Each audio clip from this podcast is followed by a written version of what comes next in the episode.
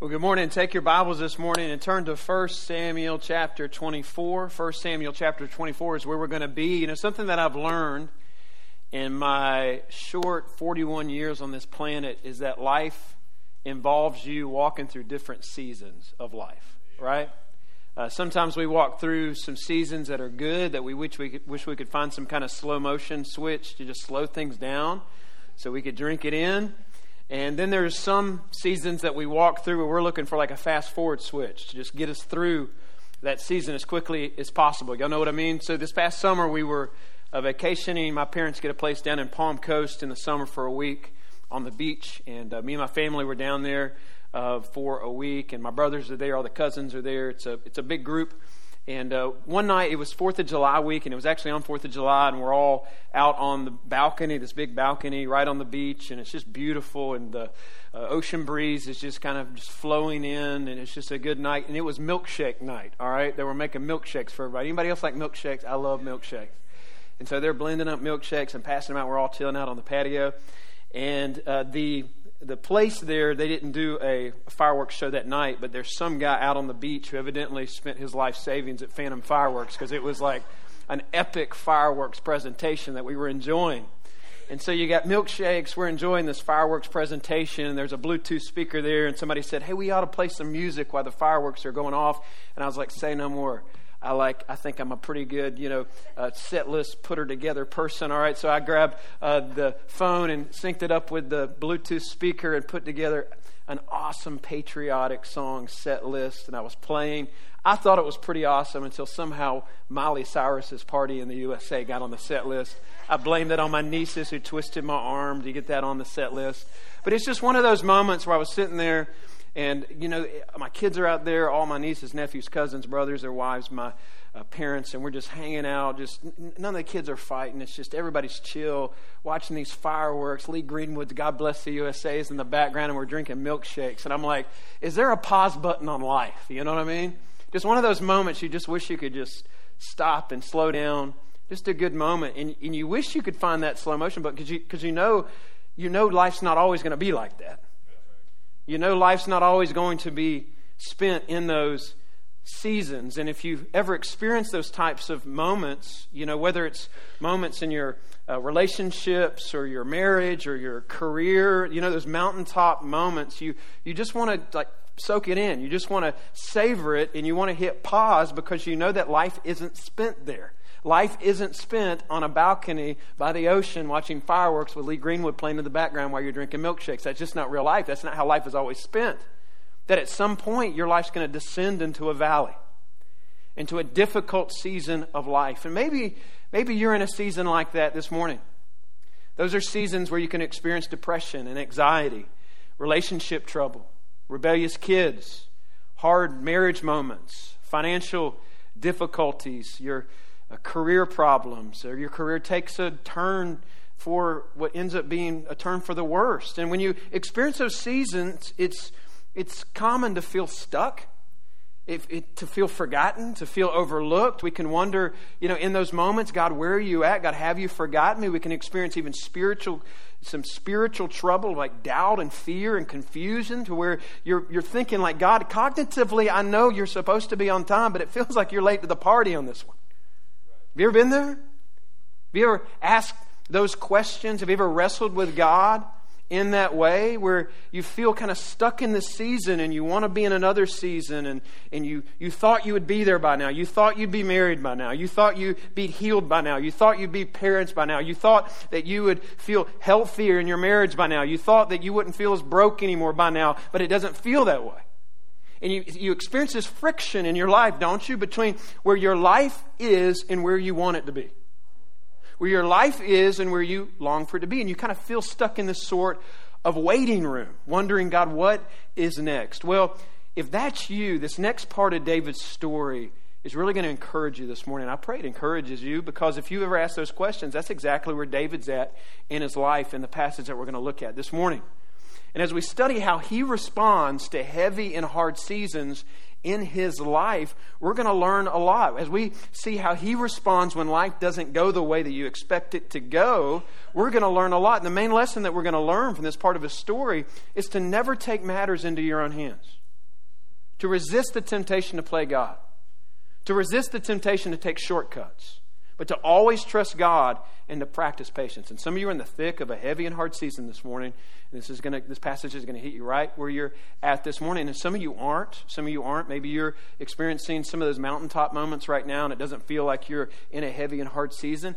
And if that's you, don't make the mistake of tuning out or maybe leaving today and saying something that sometimes we can often say when something doesn't hit us directly, like something like, "Man, I don't know if I got. I mean, it was it was a good day. I just don't know if I got much out of that." A better thought to have when you leave, and you maybe it didn't feel like it directly applied to you today, is this: I wonder if there was anybody in my church family who needed that today. And I'm even going to spend my ride home praying for them. And this is also one of those things where even if this isn't applying to your life right now and you're on the mountaintops, take note, because I hate to be the bearer of bad news, but a valley's coming. Life's not spent on the mountaintops. You're going to descend into a valley of difficulty, and we need to make sure we're ready when that happens. So stand with your Bible open, First Samuel chapter twenty-four. Let's read the first seven verses. It says, "When Saul returned from following the Philistines, he was told, 'Behold, David is in the wilderness of the En Gedi,' or En Gedi. Then Saul took three thousand chosen men out of all Israel and went to seek David and his men in front of the Wild Goats Rocks. And he came to the sheepfolds by the way, where there was a cave, and Saul went in to relieve himself." Yep. "Now David and his men were sitting in the innermost parts of the cave, and the men of David said to him, 'Here is the day of which the Lord said to you, Behold, I will give your enemy into your hand, and you shall do to him as it shall seem good to you.' Then David arose and stealthily cut off a corner of Saul's robe, and afterward David's heart struck him, because he had cut off the corner of Saul's robe. He said to his men, 'The Lord forbid that I should do this thing to my Lord, the Lord's anointed, to put uh, out my hand against him, seeing he is the Lord's anointed.' So David persuaded his men with these words and did not per- did not permit them to attack Saul. And Saul rose up and left the cave and went on his way." Have a seat as I pray. Father, I pray that you would speak to us through your word this morning. God, we need your help to hear this rightly and to understand it correctly and to believe it and to apply it. And so, God, I pray that your Holy Spirit would take control of this service. Lord, we pray as best we can we'd yield ourselves to you and surrender ourselves to you in this moment, put ourselves under your word, and that you change us. And we ask these things in Jesus' name. Amen. So let me go ahead and give you the first point this morning, the first uh, thing that we're going to learn from this part of David's story, and it's this. It's the importance of refusing to take shortcuts in our waiting room. All right, refusing to take shortcuts in our waiting room. Now let's remember where we are in our Bibles. Last week we studied uh, about the friendship between David and Jonathan, who is the son of Saul, and learned how God knew that David was going to experience some really difficult times ahead and how he'd need a godly friend to encourage him and to be there for him. And here in chapter twenty-four, David is in the thick of that difficult season. And for a little while, things were good before he gets into this season, right? He was flying high. David was on the rise. He finds out that he's the next anointed king of Israel. He defeats Goliath. He becomes a national hero overnight. He marries the king's daughter. He gets this high-level paying government job in the nation. Uh, he moves into the palace. Uh, he seems to have a good working relationship with King Saul. He's flying high, right? But King Saul is eaten up with envy, as we talked about last week. He's eaten up with jealousy, and he just turns on David. He just turns into this murderous maniac king. He uses state-controlled media to try to ruin David's reputation.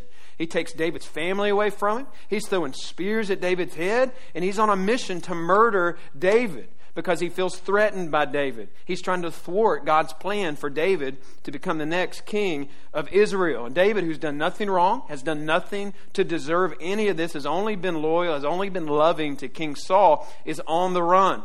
And David has descended from this mountaintop moment down into this valley, a valley of suffering that is a, a, a level of suffering that we can only imagine. And one day Saul gets a report that David and his men... By the way, who are David's men? I mean, you're wondering that. Who are David's men? Who are these warriors with David? Who are these men that are uh, kind of traveling around in a pack with David? Well, these would have been disgruntled uh, military men who were, you know, fed up with the, with Saul's antics and knew that David would be the next king. So they've rallied around David, and they're traveling around with David, and they're loyal to him. And so he's hiding out in the wilderness with his men. Saul catches wind of this, and so Saul puts together three thousand of his best warriors. This is like naval Navy SEALs and and they uh, go after him. And that brings us to verse three. And it says, and Saul came to the sheepfolds by the way where there was a cave, and Saul went in to relieve himself.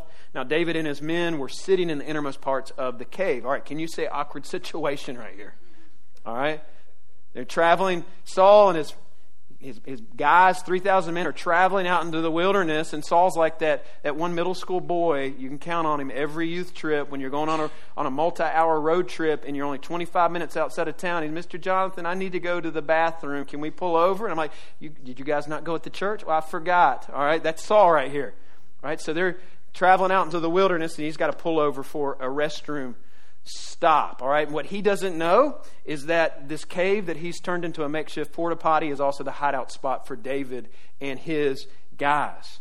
And they recognize that King Saul's come into the cave, but King Saul's unaware that he's got company in the cave. And Saul settles in and begins to take care of business. He's gotten uh, away away from his men to have kind of this private moment. And by the way, you got to love the Word of God, right? It's this detail right here. Like, why is this here? Because this is what actually happened, right? You can't make this up. This is what actually happened. Never has a potty break had more of an eternal significance on the history of the world than this one right here. In eternity, really, right? That's a reminder God's always at work. God is even sovereign over our restroom breaks. I know this is awkward. I'm going to keep moving. All right. Well, the awkwardness of this moment turns into anticipation as David's men realize that this murderous king who has been pursuing them, could he, he couldn't be in a more vulnerable position. Thinks he's alone in that cave. And so they're like, it only makes sense to kill him. In fact, they quickly conclude that this is, this is not only convenient, this has got to be God's will. Like, God's got to be the one orchestrating. How else can you explain this, right? God is... It's easy to see, David, that God's teeing up an opportunity for you to go ahead and take care of Saul right here. It doesn't get any easier than this. You can almost hear them whispering counsel in the innermost parts of that cave to David. Like, David, God's promised you the throne. He says that it's yours. He's promised that he'd put his enemy into your hand. Is this not what this is? Saul's got three thousand men coming after us, and here he is by himself. Let's take care of him. Like, God's made us a way right here to end this. Let's end it. You're sleeping in the palace tonight. We get promotions, and all of this, this horrible nightmare is over. And it's not difficult to imagine how tempting this would have been for David, right? Because keep in mind, this, this whole season of Saul just making, terrorizing David and pursuing him and trying to murder him, that this whole season that's documented in three chapters in First Samuel is actually covering the span of seven or eight years. Think about how long that is. That King Saul has terrorized David. He's driven him away from his wife. He's publicly humiliated him and slandered him. He's relentlessly tried to murder him, and he's right there. He's right in front of him.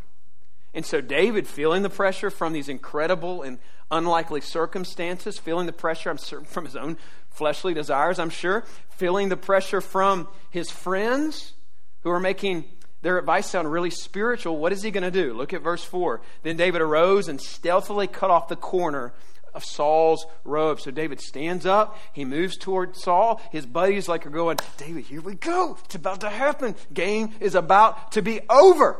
And David slowly moves towards Saul and comes back with just a piece of his robe.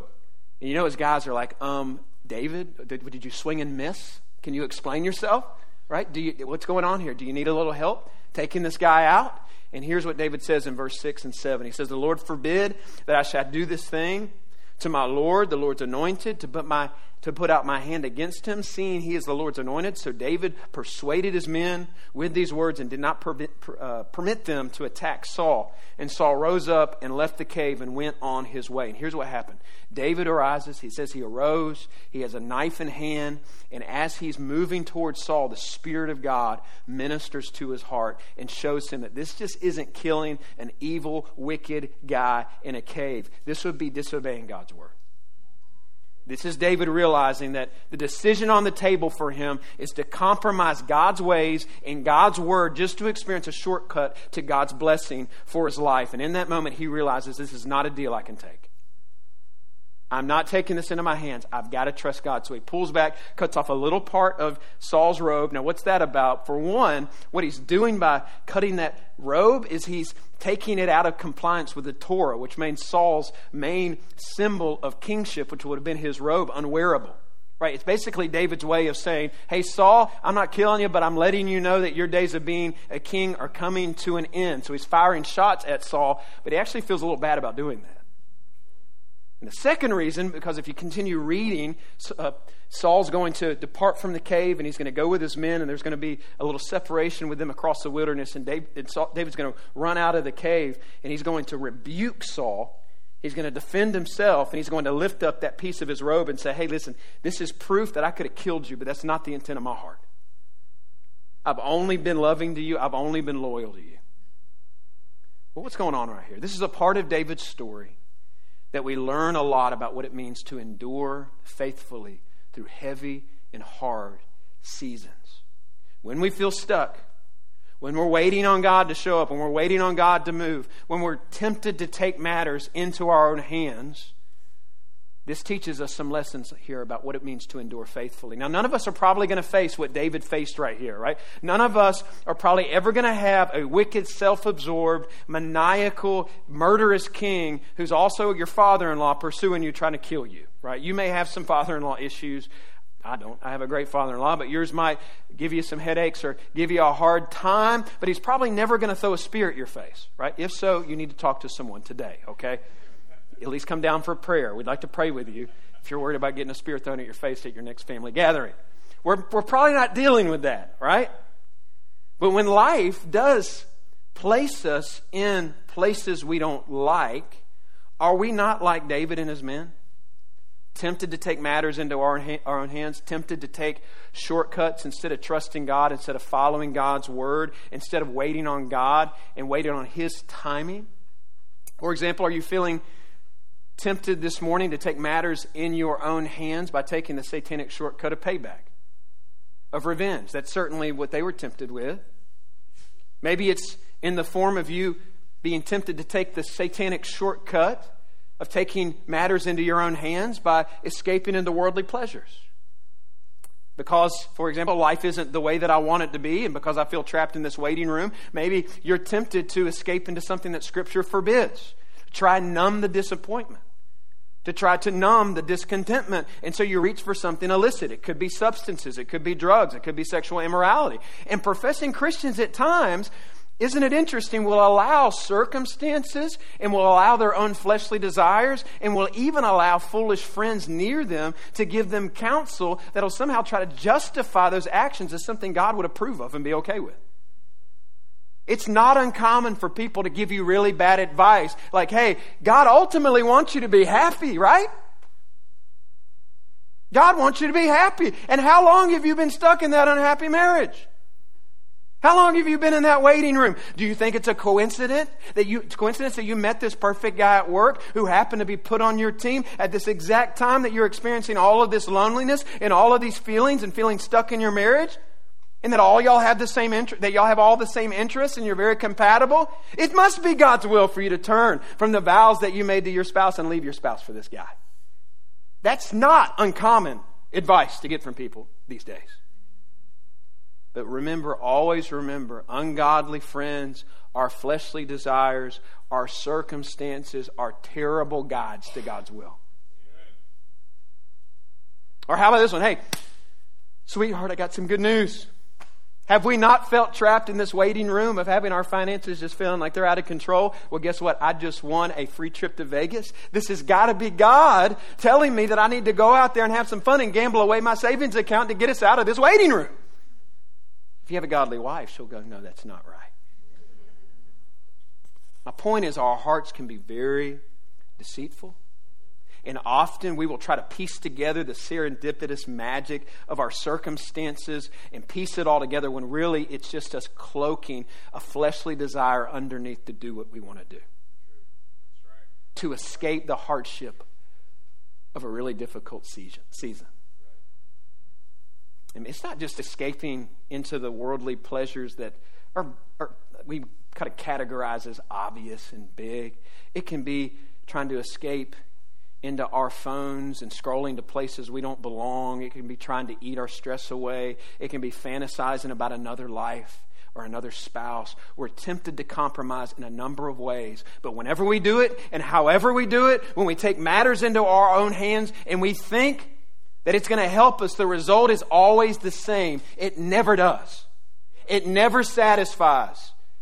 The results are that it never fulfills our soul, and it actually robs us of the joy and the blessing that's found when we take the other path that we see that David shows us, who through all of the noise of bad advice from friends, in his own heart, and the untrustworthy advice from his own circumstances, listens to a better direction for his life, and that's the voice of God. And instead of trying to take a shortcut to where he thought he should be, he learned to trust God and wait and practice patience in that waiting room of his life, that seasons of his life.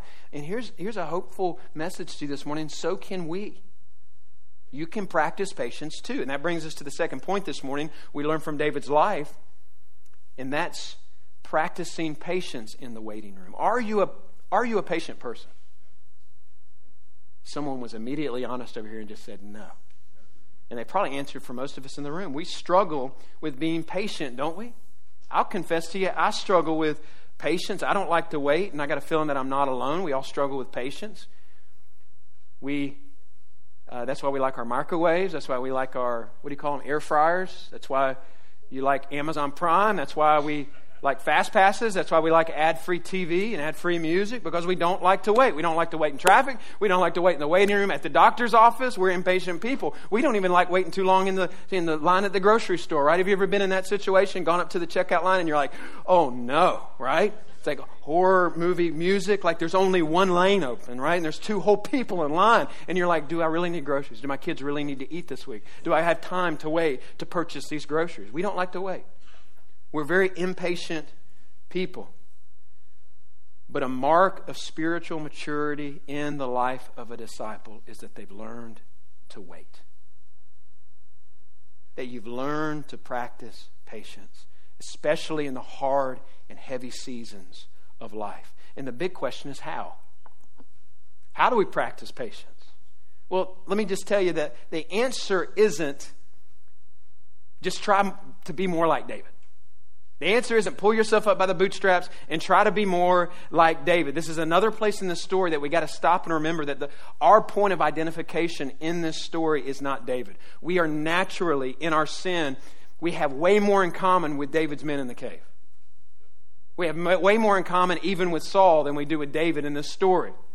We've all taken sinful shortcuts. We've all compromised. We've all rushed out of the waiting room into the sins of the world, trying to escape the waiting room that we're in. We've all failed to trust God. We've all failed to wait. And so before we learn from David, you got to first recognize that we're not, we're not first looking for ourselves in David. We need to first see the one who David's life points to, the Savior that we all need, who is Christ Jesus. Amen. Who David is but a foreshadow of. Right? King David points to a greater David, Jesus Christ, who never compromised, who showed perfect patience, who was in the desert for forty days and was tempted by Satan to take one simple shortcut to glory after another. And every time Jesus said no deal. Amen. Every time Jesus did not compromise. Every time Jesus didn't take the shortcut to glory. And the good, and that's good news. And you know why, and you know why it's good news? You know why he did it? Because he knows we could never do it. He knows we would compromise, we would sin, we would be impatient, we would take the deals. All of us have done it. But the good news of the gospel, can I just preach the good news of the gospel for a moment this morning? The hope of the gospel isn't that we get better in our own strength.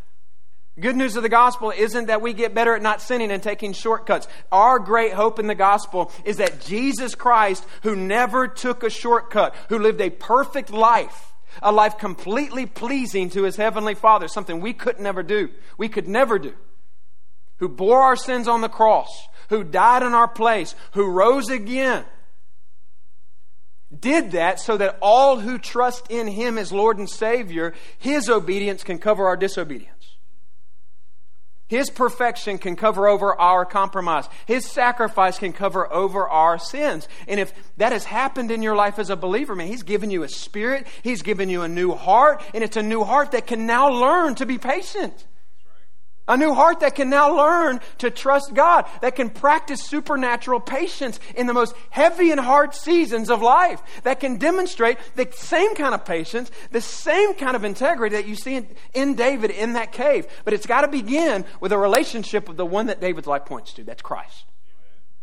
Amen. And if you have that relationship with Christ, you've got new life. You've got a new heart. And now we can go back to stories like David and actually learn what it looks like to trust in God. And we can actually practice that same kind of patience and integrity in our life by the power of God's Holy Spirit in us. Now, wouldn't it be cool, though, if we could, as we're trying to learn from David, as we understand we need a new heart to do this and to apply the principles that we see in his life, wouldn't it be, we learn a lot externally from his life, from Samuel. Right? We see the actions that he's going through, and he's not killing, you know, Saul, and he's explaining a little bit of that in his response to his men. But wouldn't it be really cool if you could like lift the hood on David's like heart and see internally, spiritually, what, what he's what he's working through in his heart in this season and in this time? Wouldn't that be really cool? The answer is yes, right? Well, turn to Psalm fifty-seven, because that's exactly what you find there. Samuel shows us what's happening externally. But in Psalm fifty-seven, we actually get a journal entry from David's own prayer journal.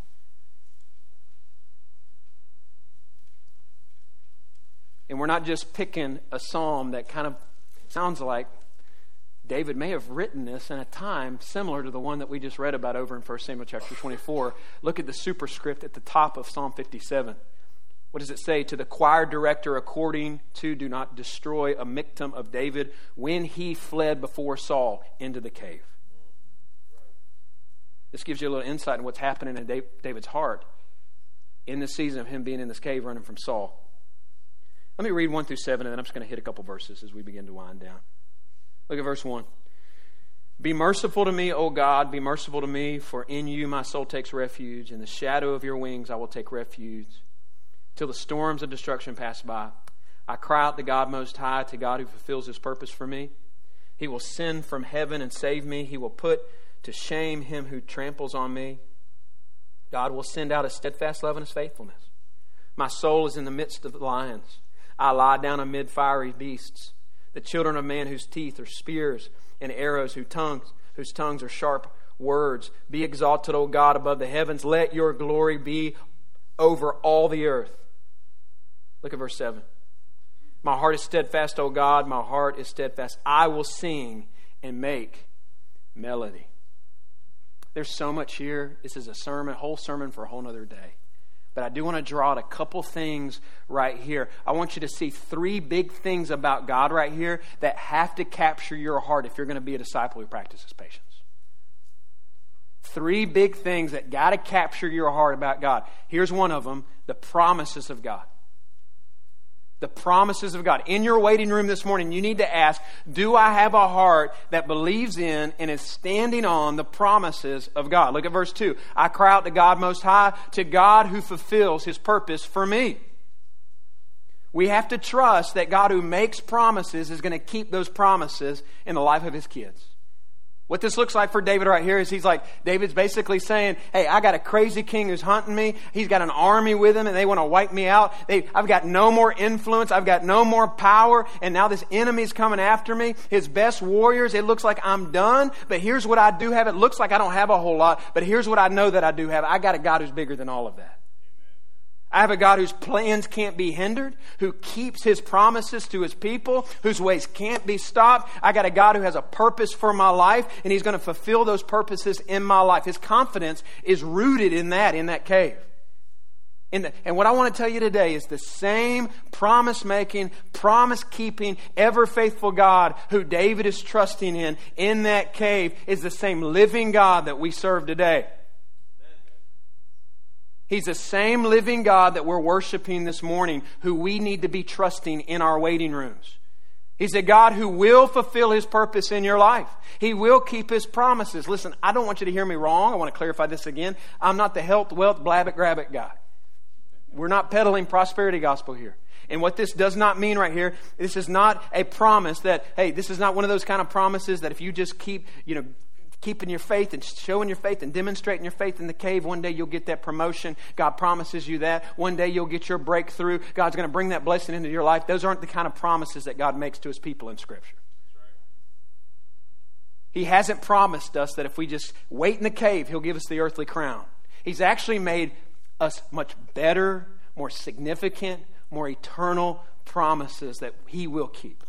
Like Romans eight twenty-eight.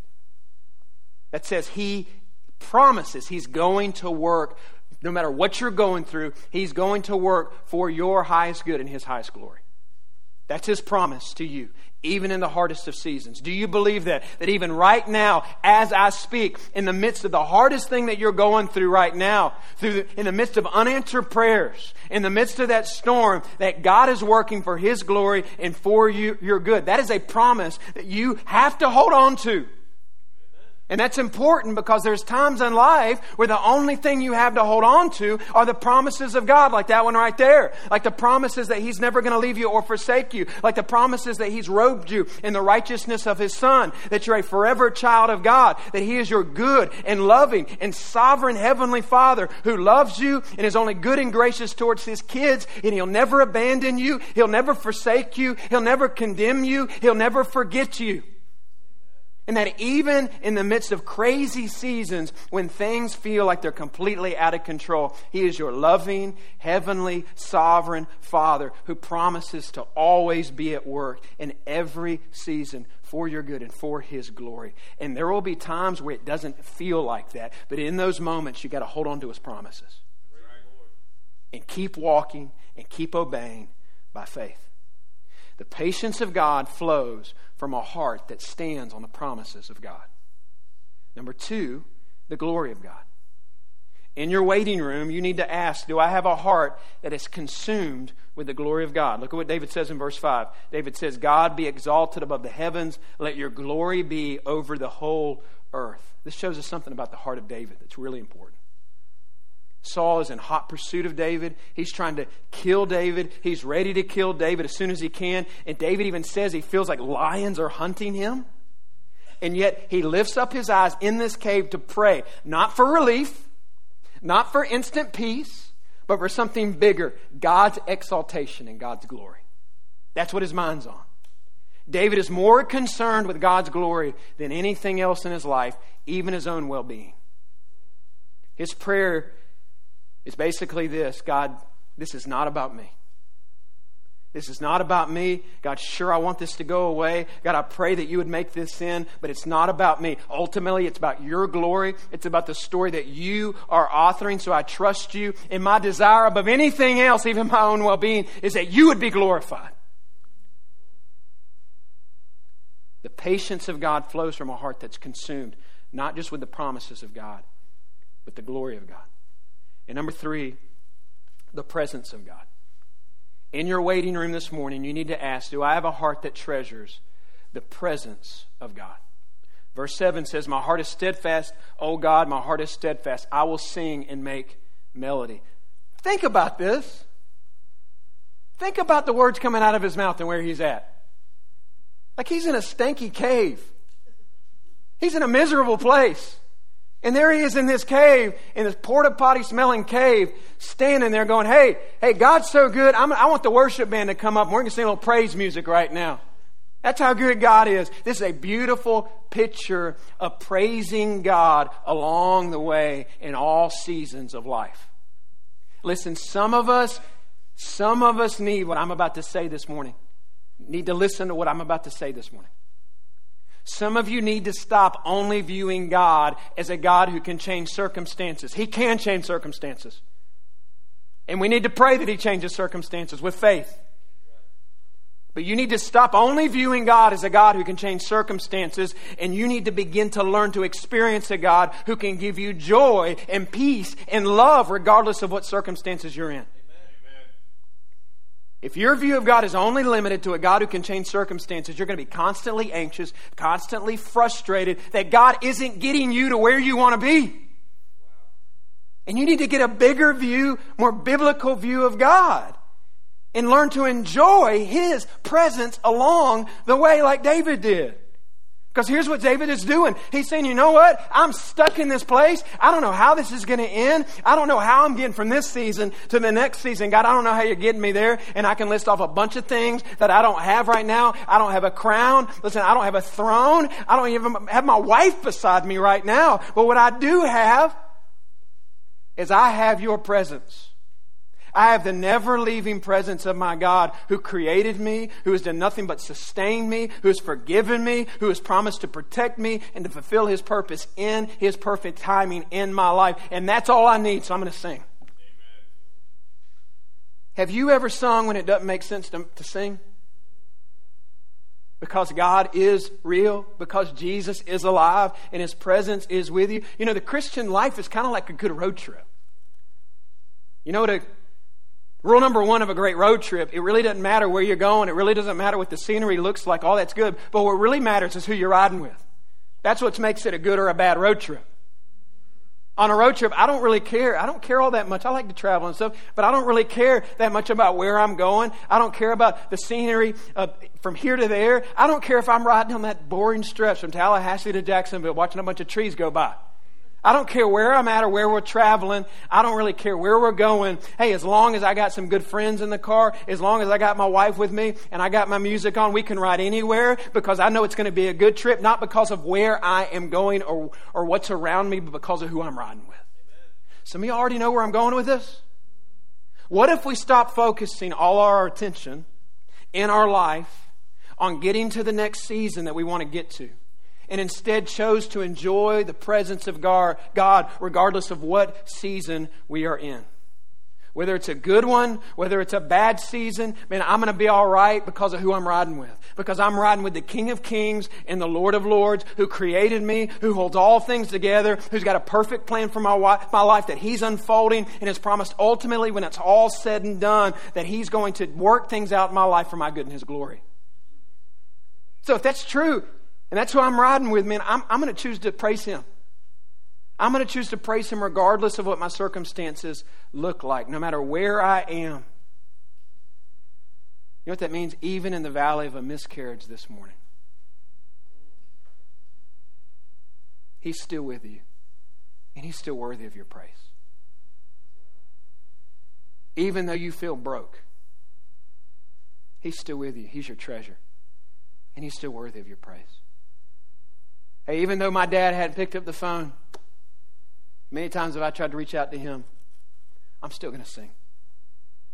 Even though my child's not answering my attempts to get in touch with them, God's still worthy of my praise, and He's with me, and I'm riding with Him, and I'm going to continue to choose to sing through the storm. Even though my circumstances feel so broken, God, You are God. God, You are good. God, You are with me, and You are still worthy of my life, and I'm going to praise You. And even if on this, even if on this side of eternity, You never give me another good thing again, You've given me Your Son. You've given me Your presence, and that's enough. So even in this hard season, I'm going to lift a song to You, and I'm going to wait. The patience of God flows from a heart that's standing on the promises of God, that's consumed with the glory of God, and is treasuring the presence of God.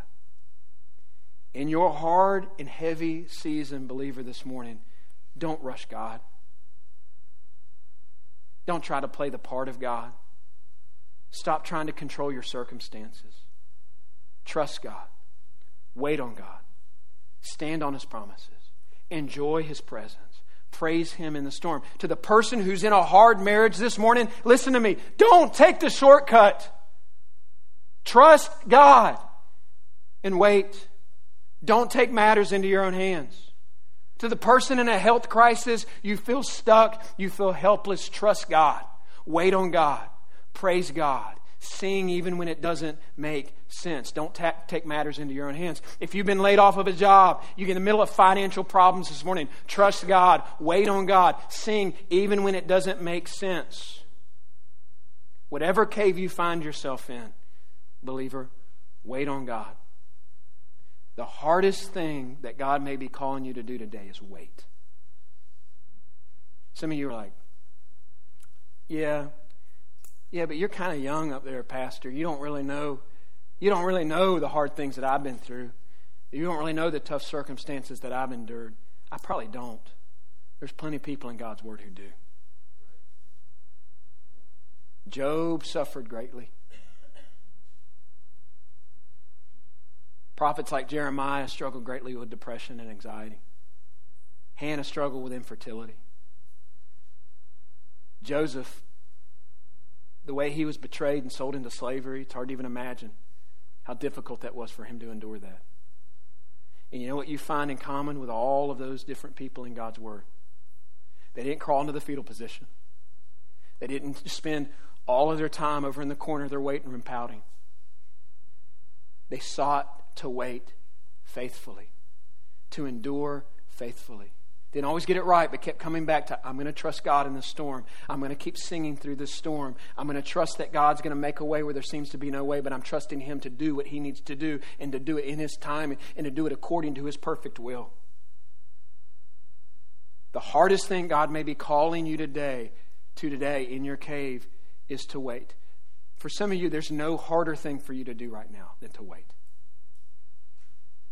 If God came down and gave you a five hundred fifty-three point plan that you needed to do that involved sweat and tears and blood and scaling mountains in order for you to get to the next season, you would be glad to do that in place of waiting, but that's not what God called you to do. He's called you to wait, to trust in Him, to trust that He watches over you with a sovereign purpose and a steadfast love, and to remember that it's all about His glory, to wait, and to sing through the storm. That's what we learned from David. We need help doing this, so let's pray right now and ask for God to help us.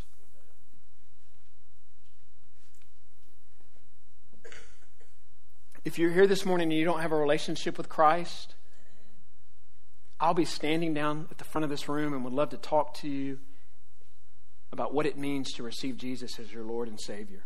That's That's the first thing. If you're not a Christian, that's the first thing you need to see in a passage like this, is the one that David's life points to, and that's Jesus. He's the star of the story. And you need a Savior. You need a relationship with Him. And so I would love to talk to you and pray with you.